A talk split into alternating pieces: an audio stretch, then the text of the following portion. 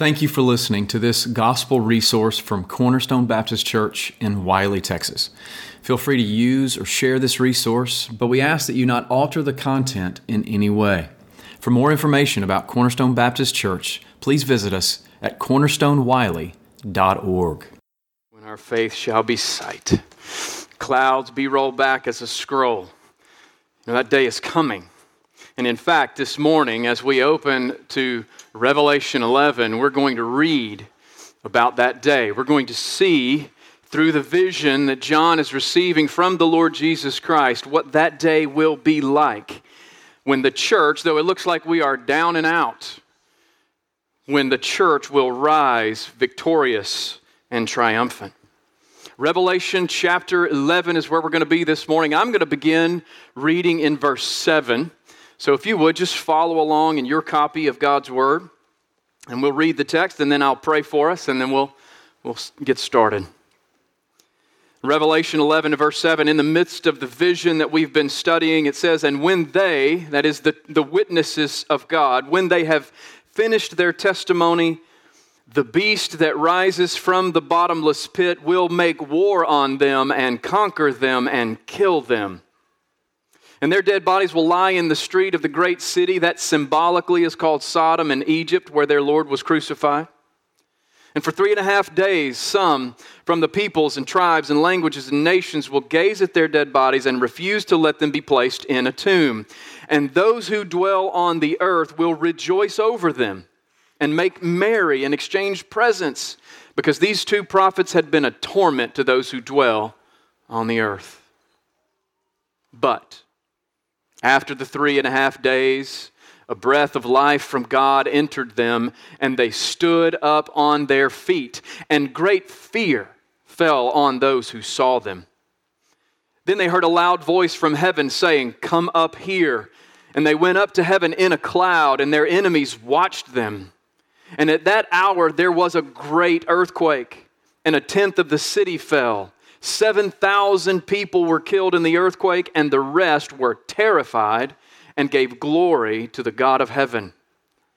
The second woe has passed. Behold, the third woe is soon to come. Would you pray with me? Father God, I thank you for your word, and this is your word that you have revealed to us through your servant John and preserved for us so that we can study it, read it, and, and, and understand what you've what you're teaching us, what you want your people to know and be comforted by and encouraged by. And this is a hard passage. As we studied last week, we saw difficult things that are intended to prepare us for hardships in this world. But in this passage, we see the triumphant promise come to fruition your promise that all who put their hope and trust in you, all of us who come to you with the empty hands of faith, not trusting in our works, not trusting in our religious pedigree, but trusting in you alone, that there is a hope that goes beyond death that you have provided. So, Lord, as we study your word this morning and we seek to understand what it says and what it means, Lord, would you help us? Give us your spirit and accomplish your purpose through the preaching of your word, I pray. In Jesus' name, amen. How many of you remember where you were on Sunday night, February the 5th, 2017? No hands went up, so I'll just tell you where you were. Most of you, anyway. You were sitting at home watching a football game because on that particular night, the Atlanta Falcons were playing the New England Patriots, and the Falcons were two quarters away from winning their very first Super Bowl title. How many of y'all remember that game? A couple of guys? All right, I have a couple of hands. They took a 21 to 3 lead over the New England Patriots into halftime. And then after they came out of uh, the halftime show and all that, they, they scored another touchdown to go up 28 to 3 over what is arguably the best football team that we've seen in the last 20 years. And I know we're in Dallas. Yes, the Cowboys are going to win this year.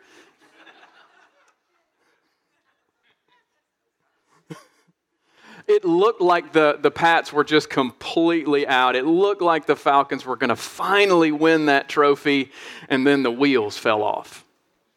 Right? Tom Brady woke up. The, the New England Patriots defense decided they would start playing, and with less than two quarters to play, the Patriots orchestrated the greatest comeback in Super Bowl history. The 25 point comeback win gave the New England Patriots their fifth Super Bowl title. And to be honest, no one was really surprised that the Patriots won that game. But we were a little bit surprised at how it turned out, right? Didn't expect that kind of comeback. Now, great teams coming back from a deficit, okay, well, that's a great team. That's what great teams are supposed to do. But here's another one. In June of 2016, the Golden State Warriors were up 3 to 1 in a best of 7 series over the Cleveland Cavaliers in the NBA Finals. Some of y'all remember that one. Since 2015, the Warriors have won 4 NBA championships, which puts them in dynasty status. But in the 2016 finals, they were one game away from winning another one, and the whole thing got away from them. They had a 3 1 lead. All they needed to, was to win one game, and over the next three games, they couldn't pull it off. LeBron James and the Cleveland Cavaliers battled back to win the final three games of the series, and the Cavaliers had never won a championship. It was their first. And the, the Warriors had won a few. They were, they were kind of tested and tried in this. But this comeback, which didn't surprise everyone, this comeback was a little bit unique. The underdog pulled it off. Now, in both of these cases, it looked like the championship had already been decided. The apparent winner was ready to be crowned, the t shirts were already being printed, but the underdog was not out of the fight. Now, the reason I start there is I know we're not all sports fans, but most of us love a good comeback story, right? We love it when this kind of thing happens. And, and though we, our reasons for loving the comeback story may vary slightly, I think one of the underlying reasons is that we all know what it's like to lose. We all know what it's like to be behind. We all know what it's like uh, to have others over the top of us, to be kind of counted out, to be the unfavored one in the room, and we want to know what that success feels like. We know the swell of hope that comes when there's just a chance that, that uh, we can be vindicated in this, we can be justified in our commitments. We love the comeback story because, in a way, we want that to be our own story. Now, as Christians, the whole idea of a comeback story takes on special significance. Our eternal hope as believers is rooted in the historical reality that Jesus Christ, the Son of God, was crucified to atone for the sins of his people. And three days later, he was raised from the dead. Our Lord was not down 3 to 1 or 28 to 3. He was in the grave for three days, and he came out the other side. The resurrection is the greatest comeback story in all of human history. And if you're a believer in Christ, then it is your story. This is our story. And here in the Revelation, we see that resurrection is in our future. In this world, we will face trials, we will face persecution, we will face suffering and death, unless as long as the Lord tarries. But that will not be the end of our story. God has powerful plans for his people. Joel Beeke writes Revelation 11 is a great comfort to true believers. It shows that the witnessing church shares in Christ's death, resurrection, and exaltation to glory. Christians will eventually triumph over suffering, even though in the meantime we experience it to great degree. But the scriptures tell us that if we share in his suffering, we will also share in his glory. Our passage this morning reminds us that the church will triumph over death in the end.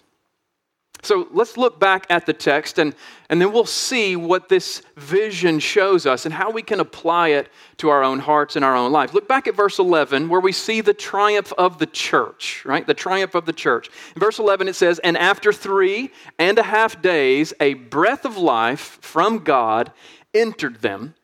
They stood up on their feet, and great fear fell on those who saw them. Now, that, that phrase, breath of life, is an interesting phrase. You've probably never thought about it all that much. Maybe you have. If you do a word study on that throughout Scripture, you're not going to see it that often. It just shows up a few times.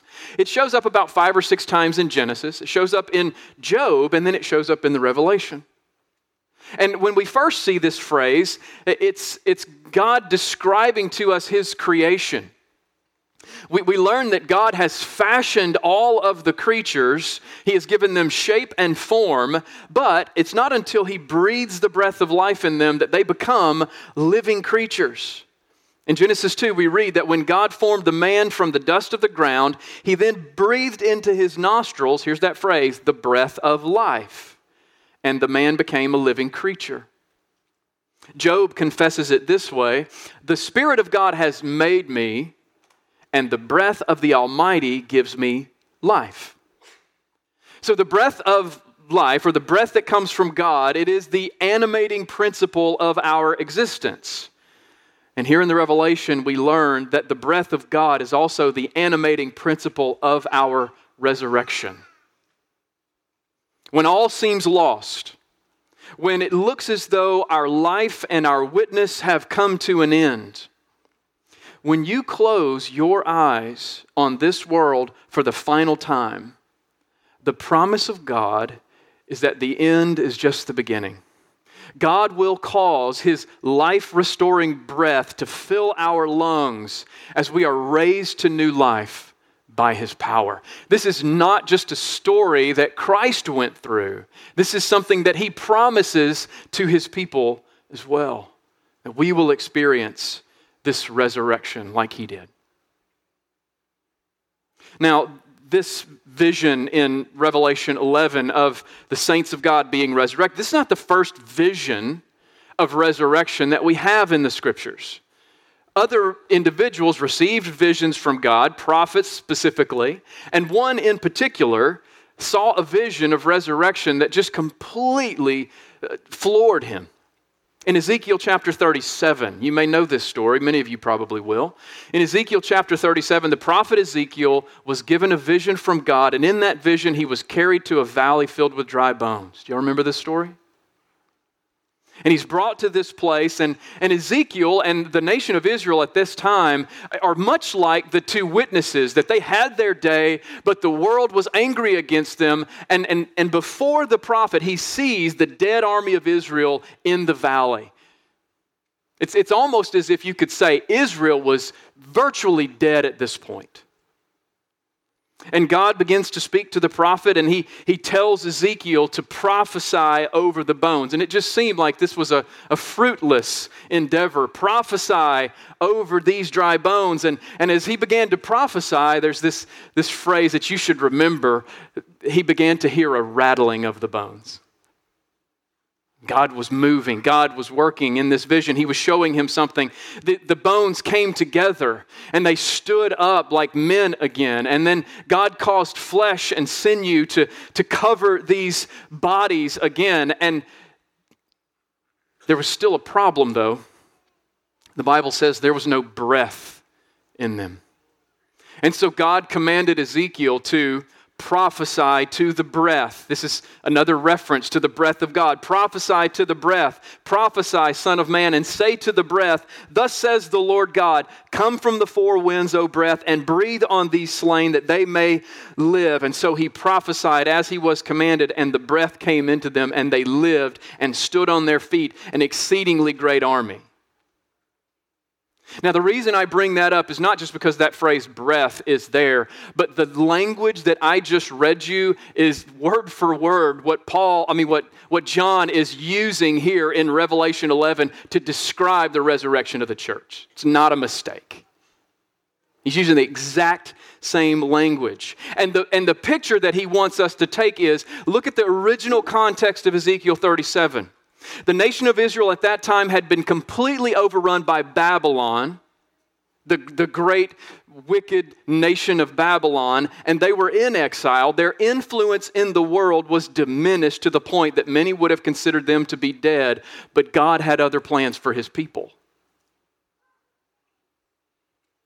This vision of Revelation 11 is of the church being overwhelmed by the unbelieving nations and their wicked kings. The spirit of Antichrist is animating the nations of the world in their defiance of God and persecution of God's people. But once again, God has the final word as he restores his people to life and raises us up for all the world to see. That's the vision that John is showing us. This vision is pointing to the resurrection of believers on the last day.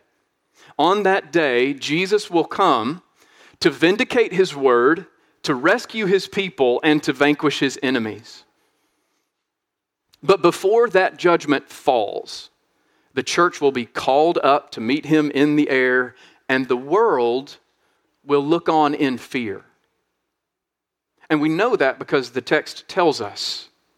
Look, look back at verse 11 and let's consider this great fear that's going to fall. At the end of verse 11, it says, Having witnessed the resurrection of the witnesses of God, great fear fell on those who saw them. This is not going to be a secret rapture, this is going to be visible for the world to see. And then they heard a loud voice from heaven saying to them, Come up here.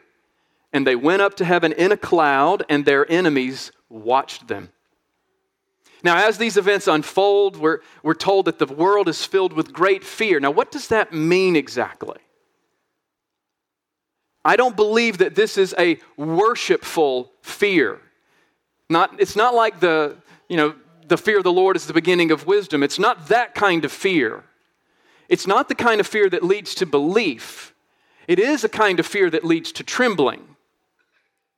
It's the kind of trembling fear, much like that experienced by the demons. You know, you know their story. They know God exists, and they have some understanding of his power, and they fear that power, and they tremble when they consider it, but they do not love him, and they do not worship him. The same can be said for the men and women of the world on this day. They will see the miraculous resurrection of God's people, and they will be confronted with his power to raise his people from the grave, but they're not loving God and worshiping God. This is terror and awe, not repentance and faith. Does that make sense? And when this vision becomes a reality, and like I've been teaching, I don't believe that this is just for two witnesses. I believe this is to be understood symbolically of the church. When this vision becomes a reality for the church, the whole church, the unbelieving world will see and tremble in fear as the veil of reality is ripped and Christ comes forward, like we sang about earlier. That day is coming and the church is going to be raised from the dead as the voice of God, or more specifically, I believe the voice of Christ, calls us to himself, and the world will see and they will realize in those moments that all of their faith commitments are absolutely empty. And that's why they're afraid. Did you know that all of us have faith commitments? All of us have things we're trusting in. We, we all have some belief about what is true and what is right and what is good. We all have some commitment. And our faith commitments are leading us somewhere. Will your faith commitments on the day of the resurrection, will your faith commitments be proving, proven empty because you placed your commitment in yourself or in this world or in our nation? Or will your faith commitments be vindicated because you put your hope in Christ and his death, burial, and resurrection, and your final hope is in him? Well, by the way, I'm going to go back to something I said earlier. It says that there's going to be a loud voice and, and everyone's going to hear it. Well, that loud voice is actually the voice of Jesus. And we know this because we read about it in 1 Thessalonians chapter 4. If you want to turn to 1 Thessalonians chapter 4, if you're in Revelation 11, just put a bookmark there and go to the left a little bit, and, and you'll find 1 Thessalonians chapter 4. And, and in 1 Thessalonians chapter 4, the Apostle Paul is writing to the church at Thessalonica, and he's trying to comfort them because they've been receiving some interesting teaching that's just not true, some false teaching about the future. And he's, he's addressing the fact that somebody is, is teaching them that the resurrection has already occurred and they missed out on it. And uh, Paul says, No, I'm going to write to those who are trying to confuse you, and I want to clear some things up. So if you want to read about that, please go and do that. But there's a, there comes a point in verse 16 where he starts talking about what's actually going to unfold. And he says this He says, For the Lord himself will descend from heaven with a cry of command. It's an interesting phrase, a cry of command. In the Revelation, we, we hear the command, Come up here. I'm putting these two things together. The Lord will descend from heaven with a cry of command, with the voice of an archangel, and with the sound of the trumpet of God, and the dead in Christ will rise first. Then we who are alive, who are left, will be caught up together with them in the clouds to meet the Lord in the air, and so we will always be with the Lord. The loud voice is the voice of the Lord calling us out of the grave and to his side. And the celebration of the world that we read about in verse 10, where they were exchanging presents like it was a birthday party when all the saints of God were diminished to the point of being declared dead, all of that is going to come to a complete stop. As God opens up the heavens and he steps forward, and the church is raised in triumph over death, and all the wicked intentions of the beast will be brought to an end. Okay, think with me for a second. I don't know how that's hitting you. I don't know how that's comforting or encouraging you. Or maybe your, your brain is just going and you're thinking of all of these things, but I want you to maybe try to put yourself in, in the position of the first century church when they were reading this for the first time. Because that's who it was originally written to. It's written for us as well, but it was originally written to the first century church. And I can imagine them reading this letter for the first time, huddled up in a small little house church. And they're reading this and they're, and they're thinking about the fear that they might feel about the anger of their pagan neighbor and the fact that Rome is set, is dead set on, on stamping out every vestige of Christianity all over the place. And they've seen their brothers and sisters killed simply for their faith. They've seen their brothers and sisters thrown to the lions simply for their faith. And, and, they're wondering, is there any hope for us? And John reminds them, hey, all those who desire to live a godly life in Christ Jesus will be persecuted. Jesus told us this will be a dangerous road, but that will not be our ultimate end. We will triumph through Christ. And they were comforted by that. Well, what about Christians today all over the world? What about Christians facing torture and death at the hands of Boko Haram, which is happening right now?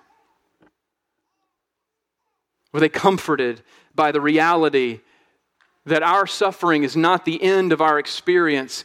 God's triumph will come for us. Or what about our brothers and sisters in Haiti today?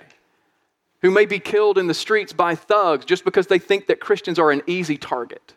And yes, brother, sister, it's happening.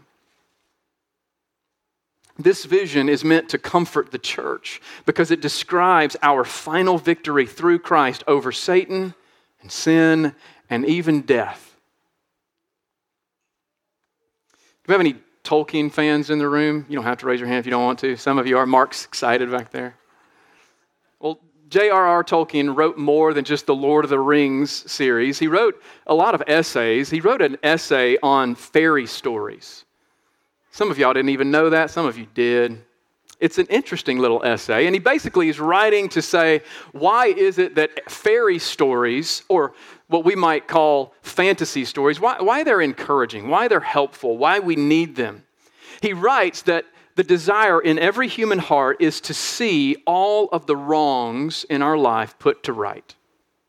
He writes about the universal longing for the sorrows and failures of life to be upended and reversed. And he calls this eucatastrophe. Catastrophe Catastrophe is when, when everything falls apart. Well, eu means good. And, and the idea is there's actually, in these fairy stories, there's this good catastrophe when everything gets put back to right. He coined that phrase.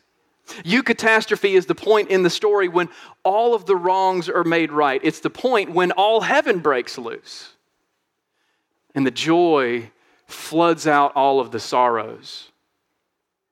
He goes on to say that the reason that these stories are so important is that they put into words the true longing of each human heart. Because deep down, we all long to see true peace established. Deep down, we all long to see the day when all of the darkness in this world is completely overcome by the light. And, brother and sister, for us as Christians, the resurrection is the great eucatastrophe. It is the point when we will finally be freed from sin's claim on us. And it is the point at which we will be ushered into God's presence. It is the point at which we understand that death is not the end, it's just the beginning. But the end will come. The end will come for those in the world. Look at verse 13 and 14. We read, And at that hour there was a great earthquake and a tenth of the city fell. 7,000 people were killed in the earthquake, and the rest were terrified and gave glory to the God of heaven. Now, the great earthquake here describes the judgment of God that will fall on this particular day, on this great day. And some of you might remember that we saw the same thing happen when we were studying the seals do y'all remember this? That when the sixth seal was opened, we saw an earthquake. That's not a coincidence. These are not two different earthquakes, they're the same earthquake. In Revelation 6 and verse 12, we, we saw this vision that brought us to the end of that particular vision and the end of that particular age. And what happens is the, the people of God have been persecuted, and God comes to restore them, and then God brings judgment on the earth in the form of earthquakes and lightning and, and thunder and all of that. And that's a sign for us as we read this revelation, that's a symbol that this particular vision has come to an end. That's a picture of the judgment of God that is to fall. And then the next part, the actual end of the vision, is the saints of God in glory. Do y'all remember that? Some of you do, some of you don't. You can go back and look at it if you'd like. But we see the same thing happening here in chapter 11. It's the same pattern. We see the people of God in the world accomplishing God's purpose. We see the world uh, persecuting the church, even to the point of death. And then we see this climactic event where the people of God are rescued, and then judgment falls in the form of an earthquake. By the way, we're going to see this again. The exact same pattern is going to come up in Revelation chapter 16 and verse 18 as we see the next series of visions bring us to that particular point in the, in the vision where we see all of that take place. And this, again, is not a mistake. The book of Revelation is made up of seven different visions, and I believe that they are intended to be read as parallel to one, one another, not as a chronological narrative of how everything is going to unfold. Now, I've been talking about this, I've said this before. If you believe the other, that's okay, you're well within orthodoxy to do so. But what I believe we're reading in the Revelation is a series of visions that are all showing us the same period of time from different vantage points. Y'all may remember I mentioned this uh, months ago. The different visions offer us the picture of the age of the church, the time between Christ's first coming and Christ's second coming. But we see them from different vantage points. Imagine filming a movie you're filming a movie scene, and instead of filming it straight on, you have seven different cameras set up from seven different angles. And as the scene unfolds, each vantage point is capturing a different aspect of that particular scene. Well, that's kind of what we see here. The revelation is unfolding in a similar way. We see the same point of time from different viewpoints, from different angles. And because these visions are parallel, we're going to see John bring us to the end of history again and again. As the visions unfold, the church age is going to, to start and then it's going to come to an end. The vision will close, a new vision will begin, and the same thing happens again from a little different standpoint. And each time we go from one vision to the next vision to the next vision, the, the persecution of the church is going to ramp up, and that's intentional on John's part. So I just say that to, to point out we've seen this before and we're going to see it again. And the earthquake, the, the catastrophic um, bringing to an end of life as we know it on this earth, that is a symbol of God's judgment falling. So, the earthquake that came in chapter 6, it came just before the seventh seal was broken, and the earthquake here comes just before the seventh trumpet is blown. The earthquake in chapter 16 happens just as the seventh bowl is poured out. And these aren't different earthquakes, they're all the same. Each time we see this, we know that the vision is coming to a close because the judgment of God is being unleashed at the end of days. And the fact that the death and destruction are only partial here. There's only a handful, there's only a tithe of individuals who suffer at that, is, is letting us know that this is just the beginning of God's judgment. But it is enough to cause the world to look on in fear and to bow their knees as they come face to face with the wrath of God. The, the text tells us that they were terrified and they gave glory to the God of heaven.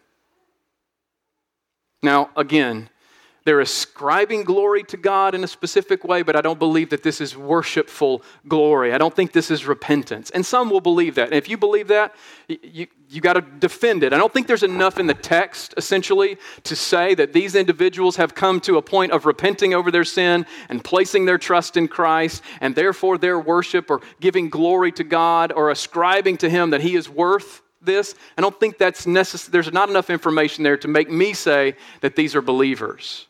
This is very similar to what we've already seen in this passage. These men and women are simply forced because of what they're seeing to acknowledge that God is sovereign, and they are terrified at it. There is a difference between terror and worship, just as there is a difference between remorse and repentance. Judas felt remorse when he betrayed the Lord and he went and he took his own life. But we have no indication that he repented of his sin. Peter, on the other hand, repented of his sin for denying Christ and he was restored. There's a difference between remorse and repentance. And here's what we know to be true from the whole of Scripture. As long as the church is in the world proclaiming the gospel, there is an opportunity for repentance and faith. But when the judgment of God falls, the time for repentance has passed. And that's why the Bible tells us things like this Now is the favorable time. Behold, today is the day of salvation. There's so much. There's so much for us to learn in this chapter. In fact, there's so much for us to learn in these 14 verses that we spent four weeks studying it, right? We slowed down so we could see it all. But let me just give you a, a real quick summary of the things we've seen and make some connections. It started with the measuring of the temple. It started with the measuring of the temple and then the world's persecution of God's people. They were trampling on the temple. And then God sent his witnesses into the world, and they, they witnessed for a, a, defined period of time, for three and a half years. And it was said that they possessed power like the prophets of old, like Moses and Elijah. They had the power to do amazing things, and they did these things in the sight of, of all the world, but still the world sought to put them to death, and the world succeeded. The world rejoiced over the silencing of God's witnesses, but that was not the end of their story. God raised them up in the sight of the world. The celebration stopped as God's witnesses were called up into heaven in a cloud, and then the judgment of God began to fall. The death of God's enemies and those who survived looked on in terror, and that's the end of this vision. But let me just ask you a question Does that sound familiar? Who else do we know who came to earth for three and a half years as a witness from God? Who else do we know who once stood in the presence of God but came to earth to preach while possessing power unlike anything this world has ever seen? Who do we know whose very presence elicited the murderous anger of the world? Who do we know who was killed and who rose from the grave three days later and then ascended into heaven in a cloud? Who do we know? Brothers and sisters, this vision is pointing to Jesus. And it's pointing to Jesus in a very specific way. This vision is of the church, and our life and ministry and future is patterned after Jesus' ministry and death and resurrection and ascension. And it shows that we will follow Christ in the same way. Or to say it just in a few words, our story is a comeback story.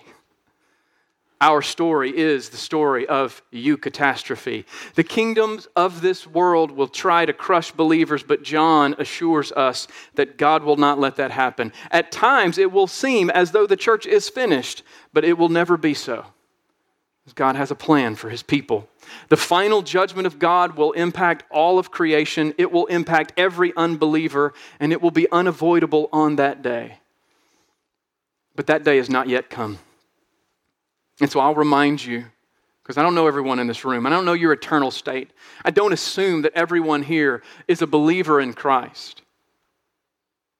The prophet Isaiah says this Seek the Lord while he may be found, call upon his name.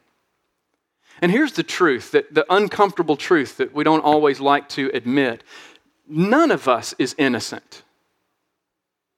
None of us is innocent. All have sinned and fallen short of the glory of God. And this means that all of us deserve the judgment of God. And the scriptures tell us that the only hope that we have is to turn from our sin in repentance and to trust in the work of Christ, God's Son, for our salvation. That's our only hope. How can you avoid the judgment of God? What is the way out of the great day of God's wrath? The way out is not for you to put your hope in the upcoming elections. Just being honest with you. The way out is not for you to put your hope in a restored stock market. The way out is not for you to double down on your self righteousness. The way out is for you to turn from your self salvation mission and embrace Christ with the empty hands of faith. The way out is for you to abandon all of your attempts at personal fulfillment and self salvation and to trust in Christ alone. And so, if you're not a believer today, please understand we're living, we're living in a season where God is being patient with you. And God is extending to you the hand of His grace and kindness through Jesus. And today is the day of salvation. You are living in a time where the grace of God has been extended and all that is to be done is to receive it by faith. But if you're a believer, then we can look at this and we can say that no matter what comes our way, our hope in Christ is well placed. And until that day comes where we close our eyes for the last time in this world, until that day comes, we are called to be bold and faithful witnesses to accomplish the purpose for which Christ left us here, which is to declare the glory of Christ and the truth of the gospel to the ends of the earth. That's our mission. So let's be faithful in it. Let me pray for us. Father God, I do thank you for your word. I thank you for what it teaches us. I thank you for what it uh, reminds us of. I thank you for what it reveals to us. And I thank you for the way that it comforts us and gives us direction. I know that I am a, uh, an imperfect mouthpiece but I want to be a faithful teacher of your word. And so, Lord, I pray that you would continue to use us, use me, uh, to declare the truth of your gospel, and that you, by your power and according to your purpose, that you would draw men and women to yourself through Christ. I pray that you would accomplish your purpose through this word. I pray that you would stir us up to love and good deeds, and I pray that you would be glorified by your people. I pray this in Jesus' name. Amen.